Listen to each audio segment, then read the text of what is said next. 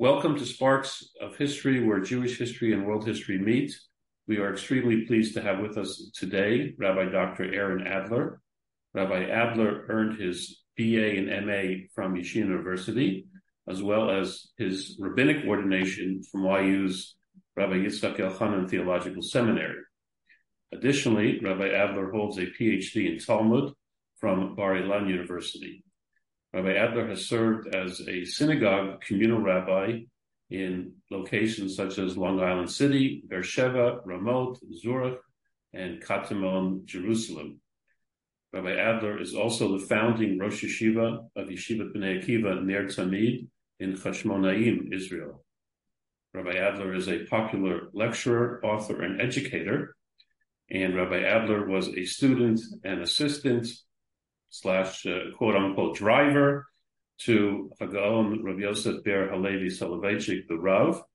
And today we will be discussing Rabbi Adler's absolutely fascinating and, and really just, you know, it's one of those books that you read not just once, but you, you know, my kids kept saying, I said, Abba, why do you have this book again and again and again? It's such a thin book. I said, you can read this over and over and, and uh, 70 conversations in transit with HaGaon Harav Joseph B. Soloveitchik, Zecher Tzadik Livracha.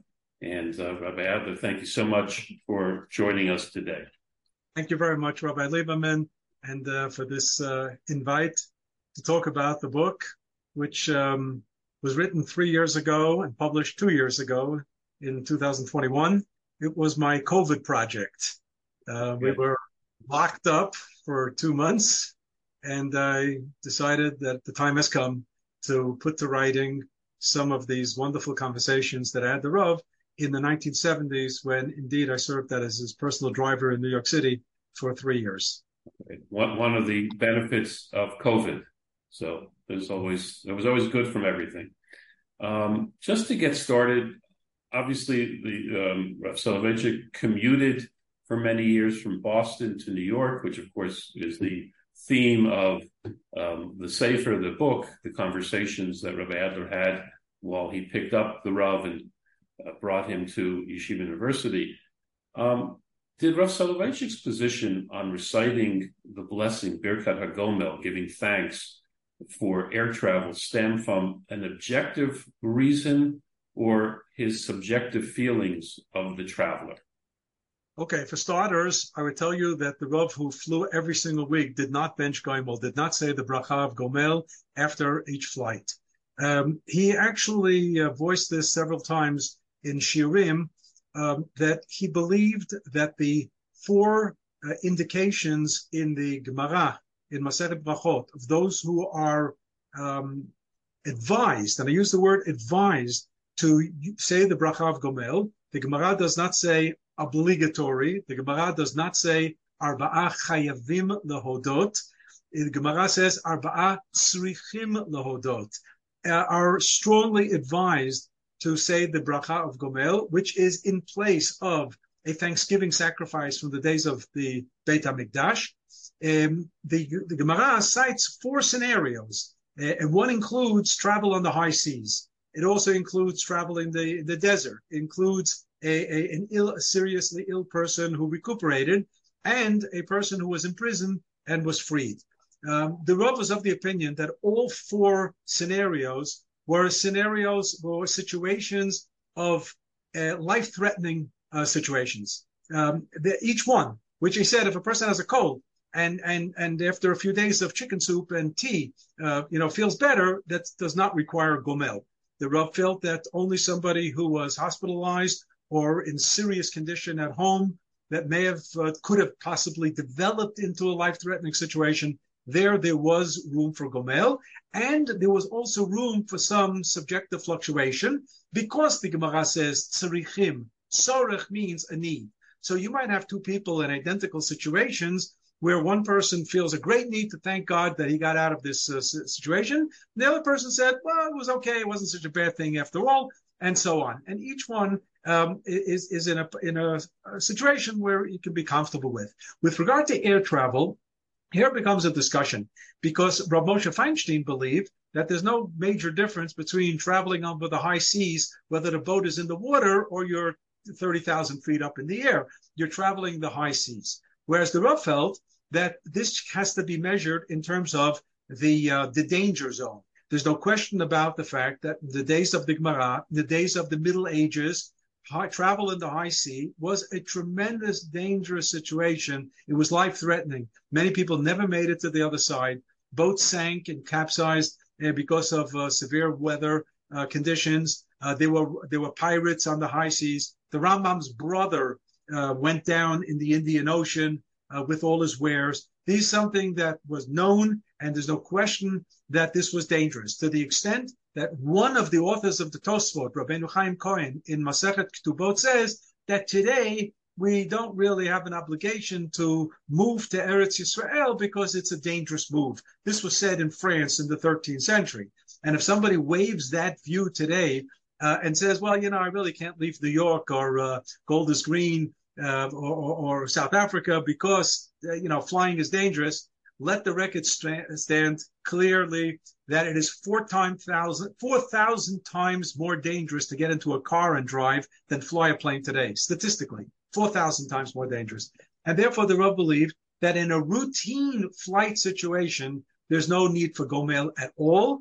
Uh, but if, you know, something happens to the plane, uh, uh God forbid a crash and you survive, or uh, as it happened in the movie Sully, where I remember the case in 2009 where the, the captain put, put the plane down in the Hudson River after both engines were hit by birds you certainly have to say Gomel after that kind of uh, situation, but not a routine flight that everything is just fine.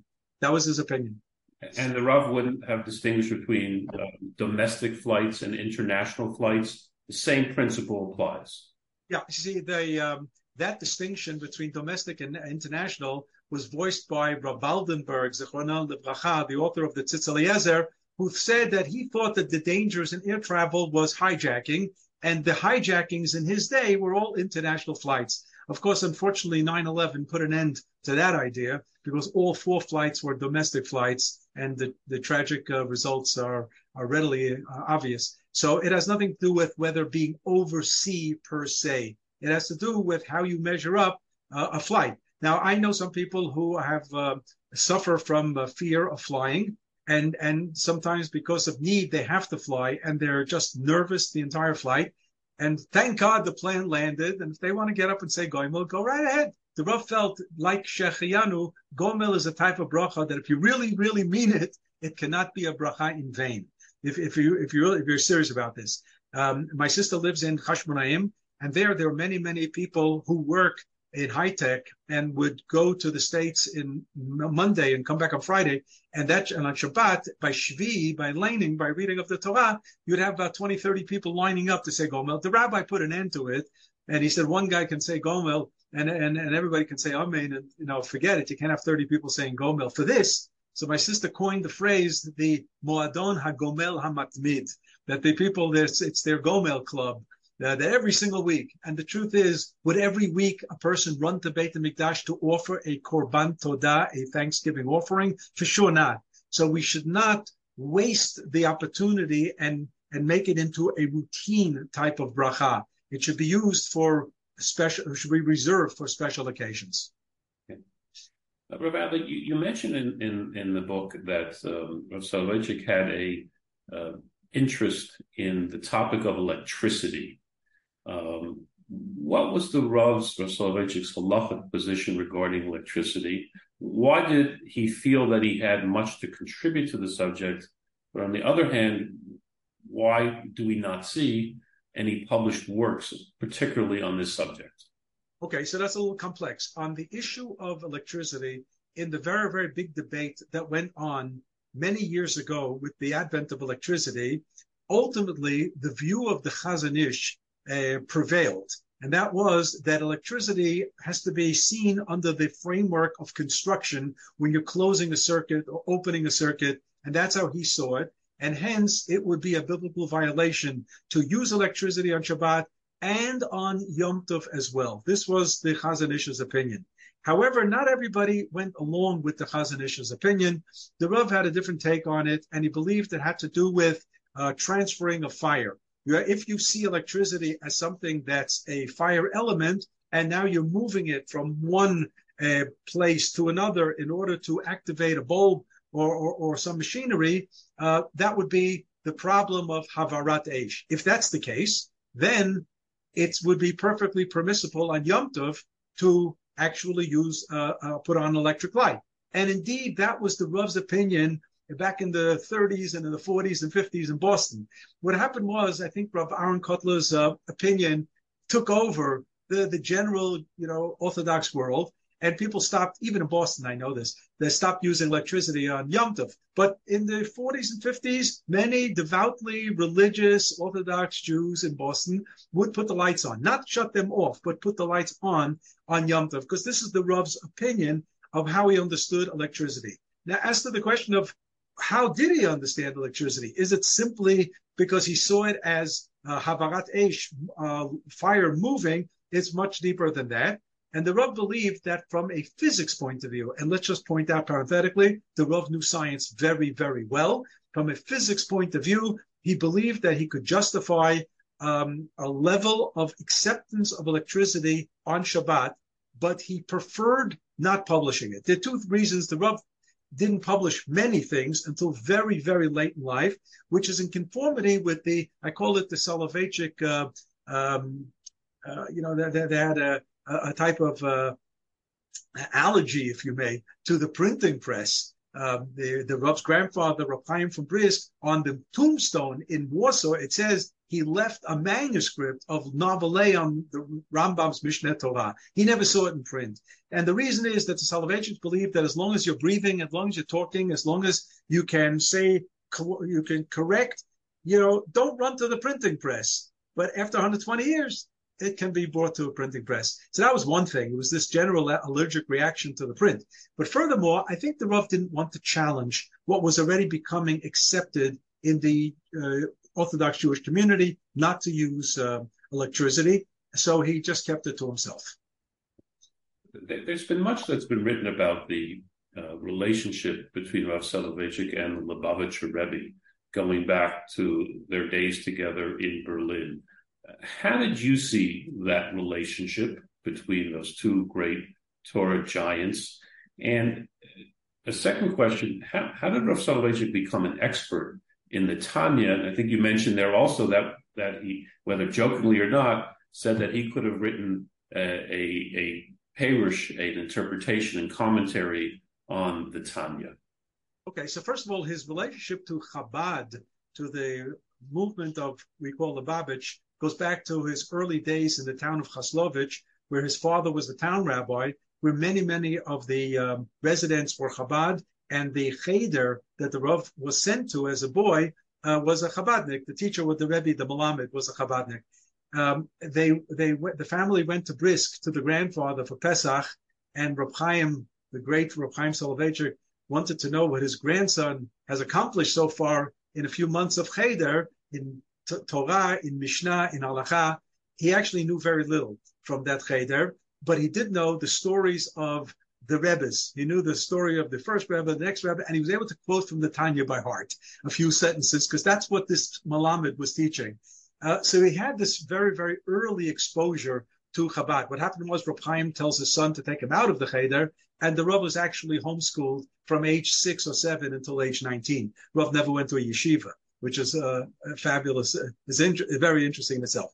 But in 1926, when the family resided then in Warsaw after World War One, the um, the Rav decides to go to the Polish University for a year or two, and then he moves on to Berlin, 1926, to study philosophy. Now, Berlin was the center uh, of, of philosophical studies, and he meets up there with two giant, two future giants, one would be Rav Menachem Mendel Schneerson, who was then the son-in-law of the previous, the sixth Lubavitch Rebbe, and the other was Rav Yitzhak Hutner to become the great Rosh Yeshiva of the uh, Chaim Berlin Yeshiva, um, the author of the Pachad Yitzhak uh, uh, Svarim.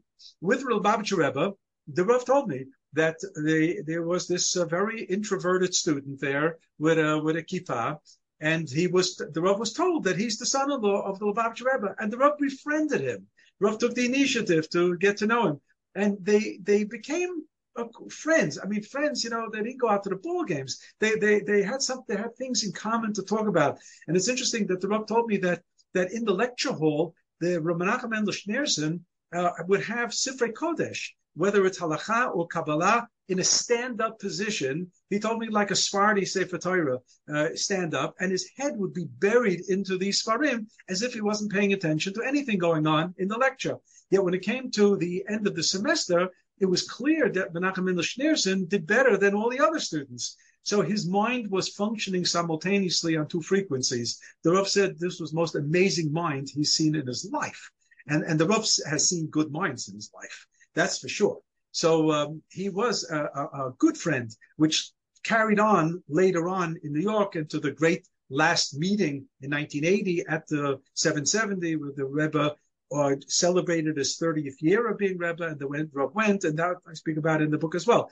But the Tanya fascinated the Rav, just like any other book of Jewish thought. I mean, the Rav read obviously not only the Rambam's Moreh Nevuchim, the Guide to the Perplexed, but Yehuda HaLevi's Kuzari and the Maharal, and anything that was of a thoughtful nature. The Rav was was interested, inspired. He wanted to see other trends and so on. So Chabad had a lot to offer on the intellectual side. You would never think that the Rav was identifying with Chabad as somebody at the uh, at the airport asking you if you put tefillin on this morning. He wasn't that activistic of a Chabadnik, but he did say that if my arm was twisted and had to be a chassid, I would choose Chabad, and that was because of his intellectual connection with the movement. Uh, he would cite uh, Tanya in various junctures of public lectures. This wouldn't happen in the day-to-day Gemara shiur, but in public lectures to make certain points, I recall that he would cite the Tanya. Now he told my older brother, Rabbi Yosef Adler, that um, yeah, he, he he's writing a little running commentary, and he he kibitzed and he said that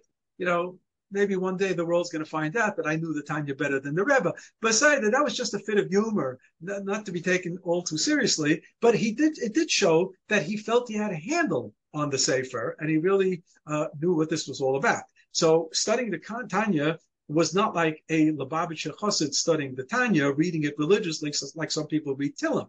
He, he was reading it deeply, comparing it to Rambam and to others, and so on. So he was, he liked the Rebbe personally very, very much. Um, perhaps a, a, a, hot topic, uh, but it really maybe shouldn't be. Um, the Rav, Rav Soloveitchik's position on women learning Torah and do we see that influence today in what might be the, the change that's occurred in women learning Torah over the last decades?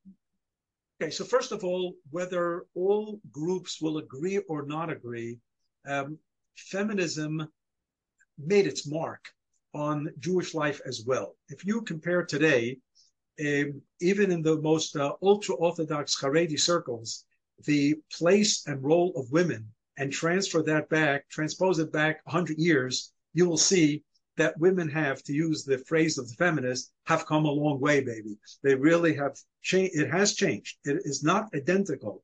Um, and with regard to Torah learning, um, this was um, uh, took came about um, after World War One, with uh, Sarah Schenirer's receiving the approbation of the Gerer Rebbe, the Belzer Rebbe, and the Chofetz Chaim to begin the Beis Yaakov network. And I remember um, when the Rav in 1976, 1977, um, when the Stern College, the women's division of Yeshiva College, of Yeshiva University, opened up its Beit Midrash program, and the Rav was invited to deliver the opening shiur. Uh, there, the um, the Rav knew that Yeshiva University is going to have this widely publicized, and the Rav was willing to do it, even though he very much shied away from publicity.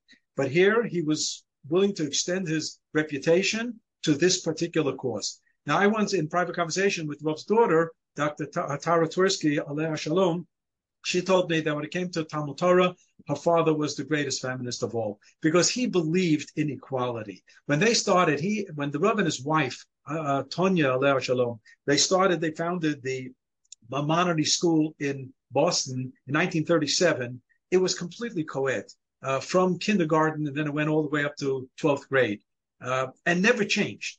And the Rav knew what was going on in the Orthodox circle in the United States, and uh, he never ever changed that system because he felt that um, if the uh, if there would be no girls and young ladies in the school, and there would only be a boys' school, and the girls would have to go to public school, um, they would really suffer from terms of being religiously observant uh, and God-fearing people. And furthermore, if there was a girls' school side by side to a boys' school, he felt that the girls would receive a second grade, um, a, a, a, uh, an inferior type of Torah education.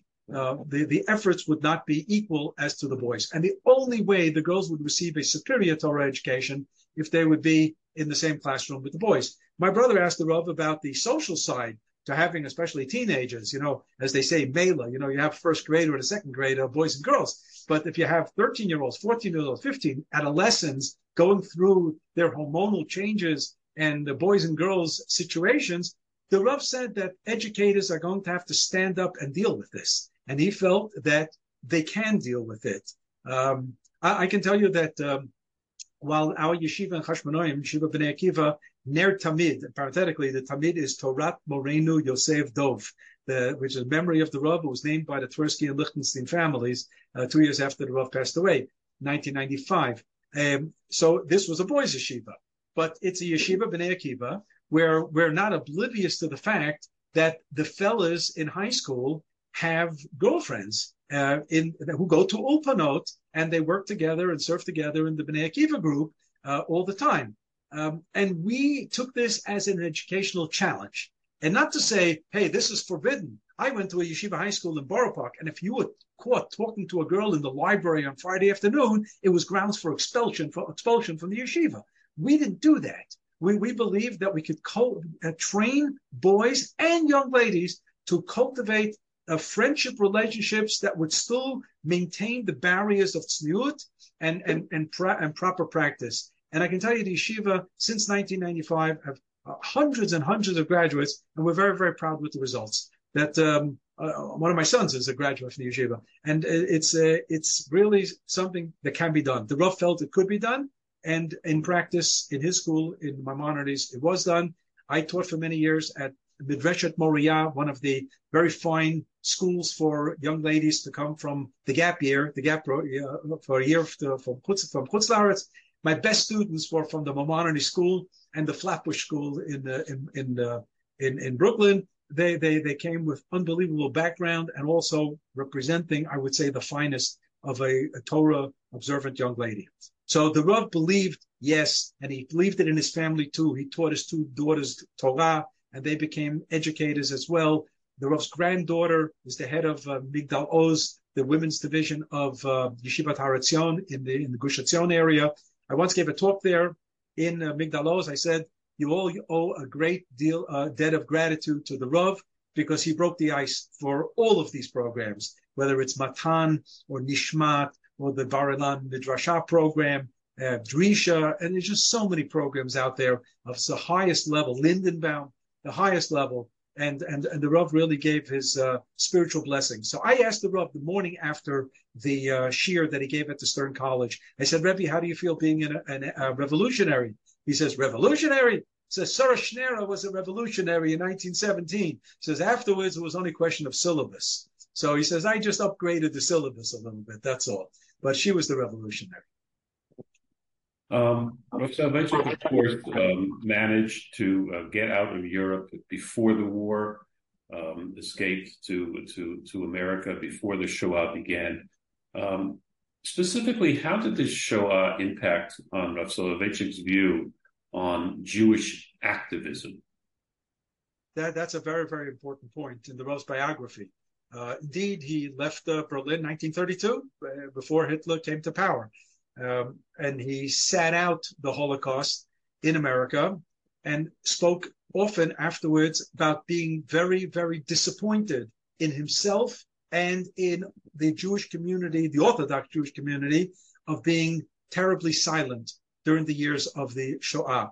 And this is one of the reasons that the Rav became more active in the Soviet Jewry uh, movement of the 70s and would allow the yeshiva students and the Kollel students to take leave from the Beit Midrash to attend some of the demonstrations because he said he did not want to violate the same Avera twice in one one's lifetime. Uh, uh, which means, uh, um, and, and, this is something that uh, the Rav was pretty careful about. With regard specifically with the Shoah, before the Holocaust, the Rav in his family tradition were Agudat Yisrael people. And Agudat Yisrael, before the war, did not look favorably on the Zionist enterprise of establishing a Jewish state before the coming of Mashiach. After the Holocaust, the Rav makes an about face. He was most probably the only one of the surviving Gedolei Yisrael to make such an about face. Most of the others who were alive and well before and alive and well after, whether they were in America or in the United States, remained um, committed to their ideology. The Rav changed his mind, and he paid dearly in the yeshiva world for this change of mind.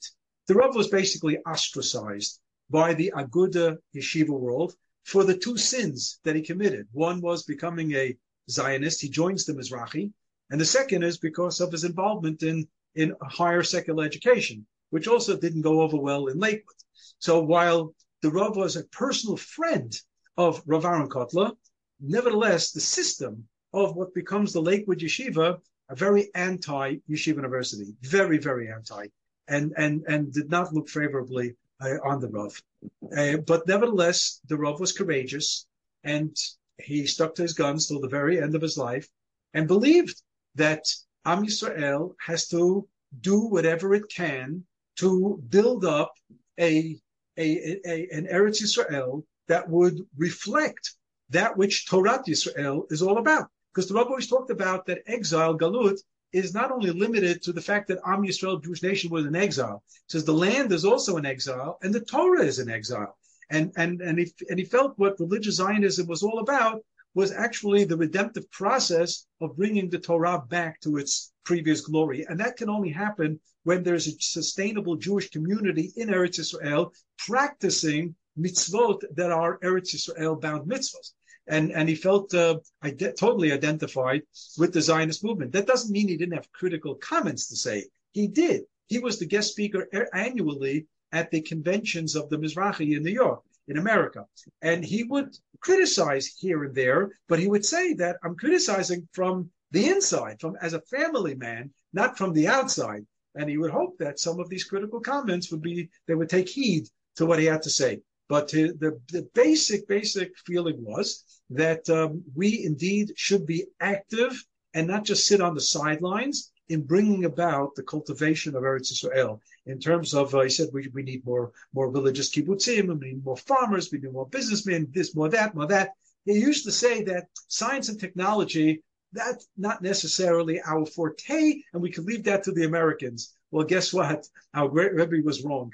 Israel became a global leader in science and technology as well. So, what, what was what was Rav Soloveitchik's position, therefore, his stance on Aliyah, and did he encourage his students to make Aliyah? I, have heard stories where some students uh, got permission or went to get the bracha, but it was wasn't something that they received perhaps um, enthusiastically uh, at the beginning, at least. Okay. How, how, do you understand that, Rabbi Adler? Right. So you're gonna have you're gonna talk to different people. You're gonna get different takes on this, and each one is gonna say, "I heard from the Rav," and they're all telling you the truth because the Rav taught, said different things sometimes to different people based on what they wanted to hear.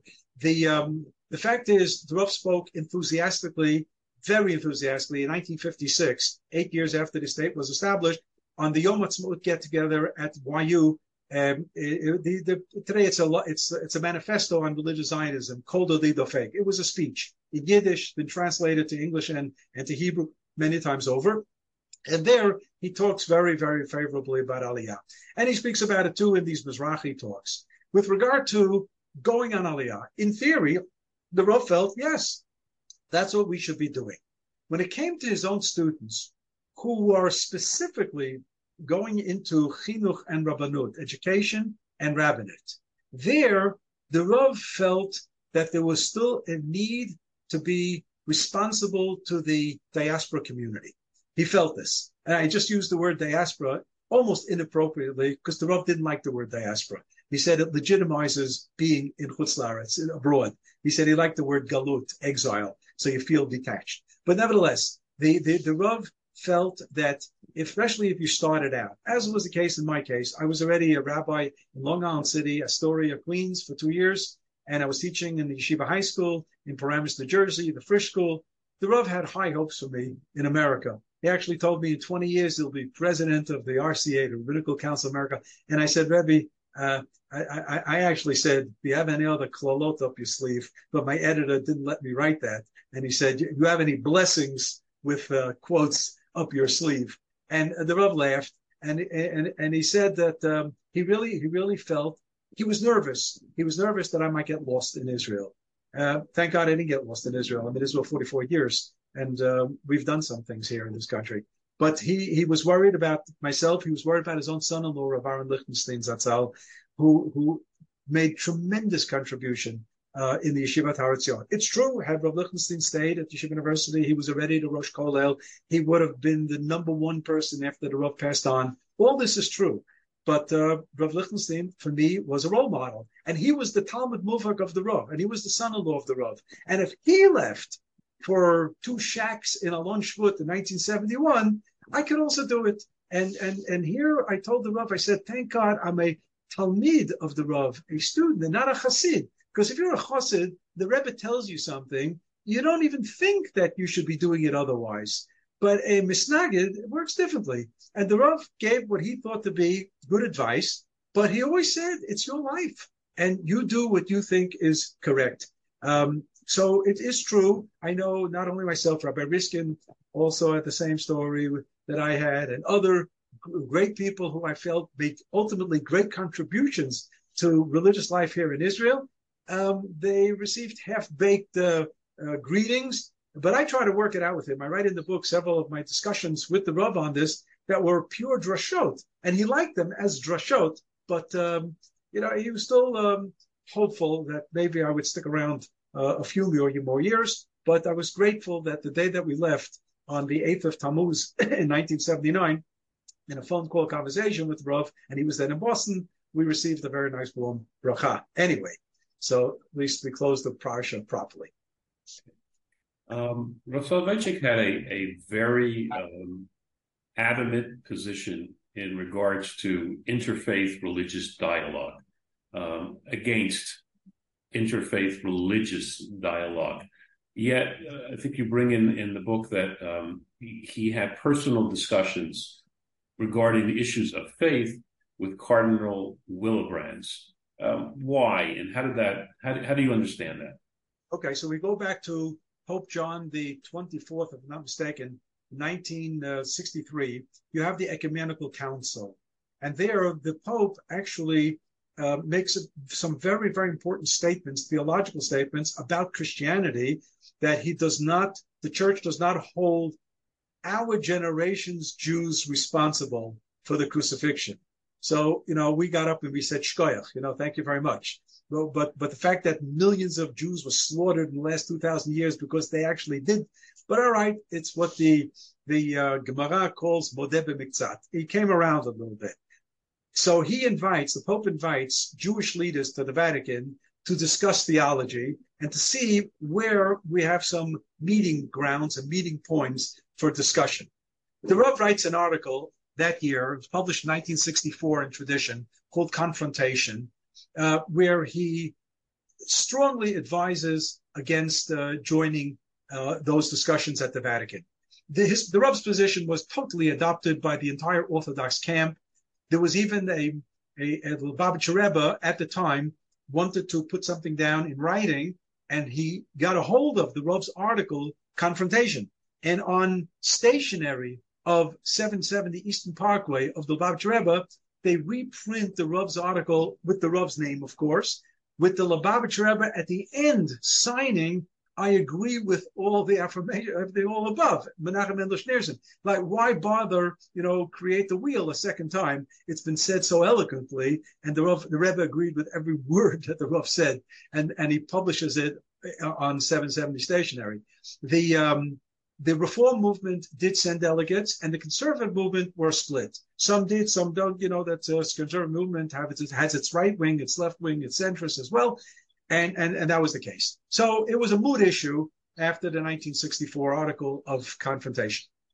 In the years that I drove the Rav in 74, 75, I came across an article in the Yiddish newspaper Algemeiner Journal, and they reported that several years earlier, it did not have a date that the Rav had a conversation with a cardinal on religious matters. And I questioned the Rav in the car. I said, Rebbe, uh, how does this sit, sit, with the article of confrontation?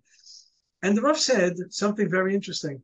So first of all, uh, I, I had to figure out in my own research which cardinal it was because I knew there was a Cardinal Cushing and a Cardinal Spellman. One was in New York, one was Boston. I didn't exactly know which cardinal it was. I know there's a baseball team, the St. Louis Cardinals, but I figured it wasn't them either. So who was it? So I did some. I went to my primary source for investigation, Rabbeinu Google Shlita, and on Google I was able to come up with this Cardinal Willebrands, a Dutch, a Dutch cardinal, who in a speech in 1985 reports to a Vatican committee about the meeting he had with Rabbi Joseph Soloveitchik in 1971 in a New York hotel, and he quotes from, from that discussion. So that happened. There's no question that the meeting happened. And the Rav told me that in confrontation article, I was talking public policy. I didn't want that the Jewish organization should officially be represented and and and something would come out of it. The Rav also smelled a little bit some missionary activity that might be behind the invitation of the Pope. He didn't want to have anything to do with it. On the other hand, on a very, very private level, the Rav felt that there is some value in having a, a rabbi of his own stature meet up with a leader of another religion of, of a great stature as well, but they have to be met on the level that they are acquainted with each other, not just personally, but also in terms of the subject matter. The Rav told me, in order to sit with a, a Christian religious leader, you have to know Christianity. And he says, how many of the Gedolei Israel, how many of the great Torah giants of the day know Christianity as well as I do? This is what the Rav says. I mean, just think for a second. Do you think Ramosha Feinstein could have sat and dialogued with a? a, a I'm sure he could, would not be able. It's not like in the days of the Ramban, where in the in, 12th and 13th century, where, where he deals with the uh, Pablo Christiani dis, dispute, disputations, where obviously the Ramban knew Christianity through and through. The Rav did know. The Rav was well read. He knew cultures of the world very, very deeply and was able to make that assessment. So he felt on a private, personal level, he wanted to have some insight of what the Christian leader had in mind, and he was willing to share some things with that person. But this was not publicized at the day. Mind you, this went public years later. And um, and the, the Rav said uh, it was private conversation and it's like off type of off the record type of thing. I felt I could do it. But um, on the question of the Rav saying uh, uh, testifying about himself, you know, how many of the Gedolei Israel uh, know Christianity as well as I do? He's making a statement that he believes that he belongs to the category of Gedolei Israel, and that's interesting in itself because the Rav once talked about humility. And he talked about the verse of Moshe Rabbeinu, where it says, Aish Moshe Anav Bikol Adam. Moses was the greatest humble person in the world. So what does that mean? He thought he was nothing, afar ve'efer, just the dust of the ground? No. The Rav said, Moshe said, Anava, humility means a correct self-assessment. You're not greater than you are, but you're also not lower than when you are. Because if you have great talents and abilities, and there's something to be done, and we need a responsible person who's capable, and you shy away because of this humility. No, it's not for me. I'm not such a great person. Blah, blah, blah, blah. The Rav said that's shirking responsibility. You were given those talents so that you can use them. And if you're a great person, you have to utilize that greatness. And the Rav felt that Moshe Rabbeinu knew exactly who Moshe Rabbeinu was. He said Rabbi Akiva knew who Rabbi Akiva was. The Rambam knew who the Rambam was, and I know who I am. It's, it's, it's, it was an amazing comment. And this was not something that we would say in the Hebrew slang, a shvitza, somebody who's bragging. He was not bragging. He was telling us what he felt was authentic humility, that he understood who he was. And, and, and, and therefore he felt sometimes he had obligations to, to, to talk to people and so on, and he did it. Um, what was Rav Soloveitchik's position on uh, one Jew being Moser, um, telling the authorities of the activities of another Jew, specifically uh, in the realm of potential financial criminal behavior? Okay, so this came up in conversation with the Rav in connection to a scenario that my own sister, the same sister from Hashmonaim, when she was uh, a whole 18 years old and was teaching in one of the uh, affiliated Beis Yaakov network schools. I'm not going to mention the school. I'm not going to mention the um, the principal, but the principal was receiving funding for um, the salaries of the young teachers from the state of New York. He was um, giving the the teachers their checks of the salary, but was demanding uh, two thirds of the money should be contributed back to the school. So that's a kickback scam. And uh, the the young ladies were were actually they were still making some money, even though they were earning a third of what the government was paying for these salaries. And um, my father asked me, my father Shalom asked me to, if I can ask the Rav what he thought about this practice, knowing that the Rav would would would uh, would, regurgitate just to hear uh, some, something like this going on in a Torah inspired institution.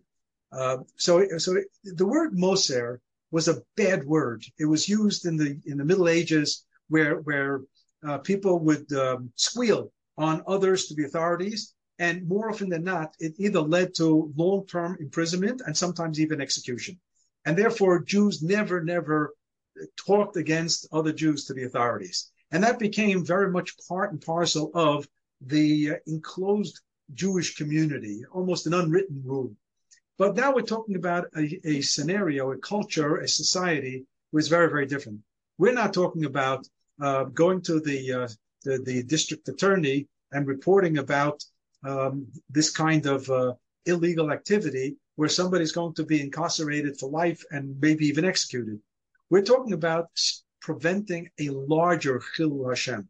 There's no question that this is a Chil Hashem when this story goes public.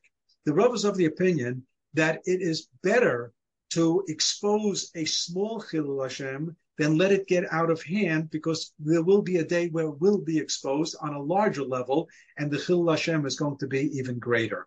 And indeed, in this particular scenario, the individual involved years later was tried, convicted, and went to jail. And uh, and the and the situation was was much greater than simply a kickback scam. The Rav believed that the um, the, the the financial side of an institution has to be run according to Torah, uh, no different than the kashrut, the food that people eat.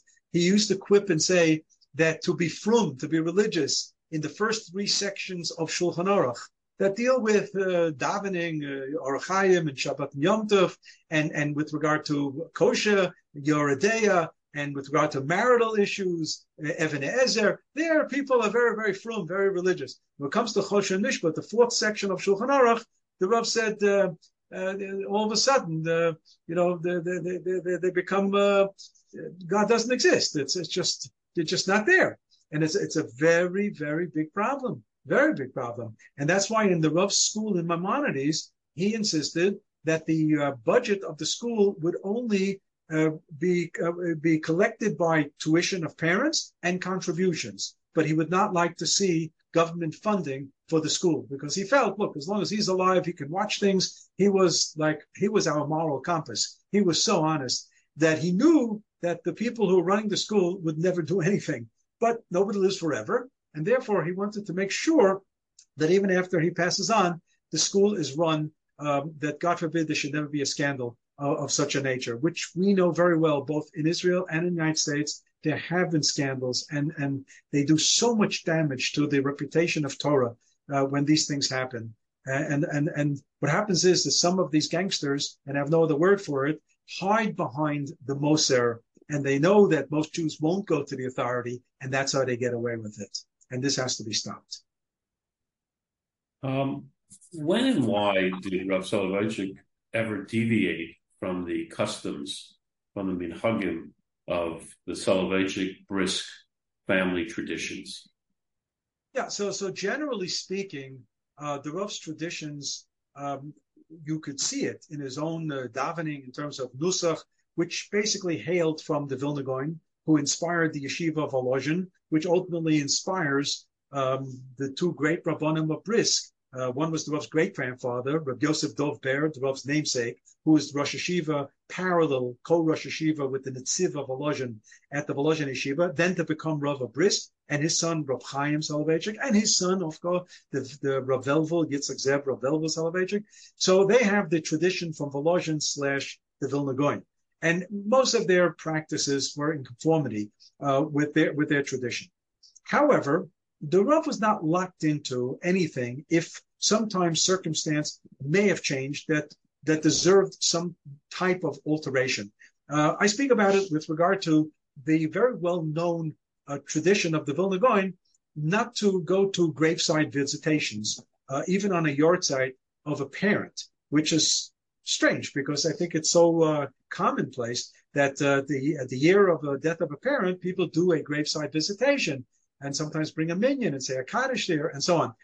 The Vilna Gaon was a little bit nervous about making gravesites into big splashes, as we know occur in various circles, uh, i.e., Shem Bayachoy, uh, Uman with from Nachman from Bratslav, in in the Dimona with the Baba Sali. So these things have happened. We know that, uh, and the Vilna Gaon was diehard against it.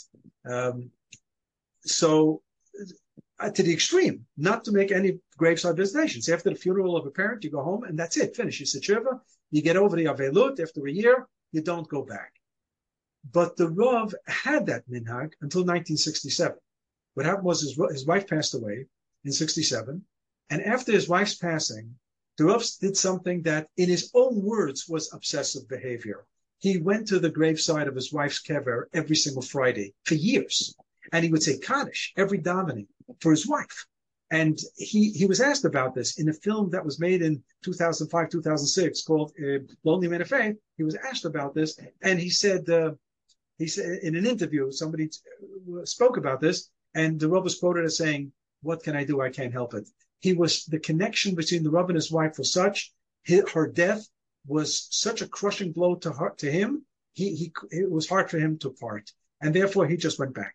And I mentioned this to Rav Schachter, my great Rebbe, my great Rebbe Rav Schachter, in his books on the Rav. And the first one was published just a year after the Rav passed away in 1994, Nefesh HaRav, where he writes that the Rav did not make uh, graveside visitations in conformity with the Vilna Gaon's opinion.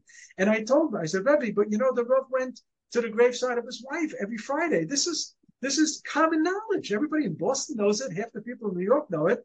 So and furthermore, in 1975, the Rav asked me to take him to a Brooklyn cemetery to the graveside of his father on the 3rd of Shvat for the yahrzeit. So Rav, so Rav Schachter said, well, apparently after the Rebbitzin died, he changed his custom. Okay. So I told Rav Schachter, we have to change it. So Rav Schachter threw it back to me. He says, okay, you know what? You write it up and change it. So I did. And I wrote in the book, Rav Schachter wrote the beautiful bracha at the beginning of the book, and I spoke to him about it. He said, absolutely right, you set the record straight, and, and, and the Rav changed his minhag on this. There's no question about it, because of circumstance. But there was another interesting case. The Rav gave a, a shiur in memory of his father on the 3rd of Shvat, which he would do for years. These were the magnificent four hour long marathon shiurim in the presence of, and here I'm not exaggerating, 3,000 people and no break in the action, nonstop shiur, four hours. And he would have the people spellbound um, eh, with halacha and then drush, homiletics. It was unbelievable. The year of 1979, the last one that I heard before my aliyah, and he spoke about Kiddush. And he spoke about Kiddush in the morning, among other things. And he said that the, that the Rambam's opinion that the Rambam's opinion uh, before um, uh, on Kiddush in the morning was simply to take a cup of wine and say Bor Pergaf. And he said that my grandfather Reb Chaim, that's what he did for Kiddush in the morning. So somebody in the crowd had the, the, the audacity, the courage even, to yell out. So what did the Rav do? You know, he's saying, my grandfather did Bar Pergaf. What did the Rav do? So the Rav said, well, I, I say V'sham Ruvnei Yisrael is Shabbos, and I say uh, Zachos Yom Yisrael V'kachai Al Berach. Why?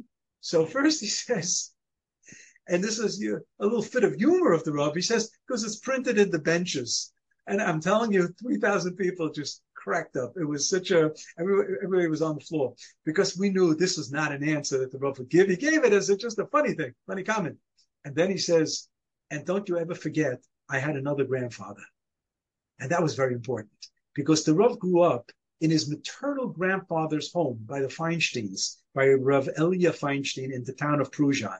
And as a little boy, he heard his grandfather, Rav Elia Feinstein, who was an uncle of Rav Moshe Feinstein, say Kiddush in the morning. This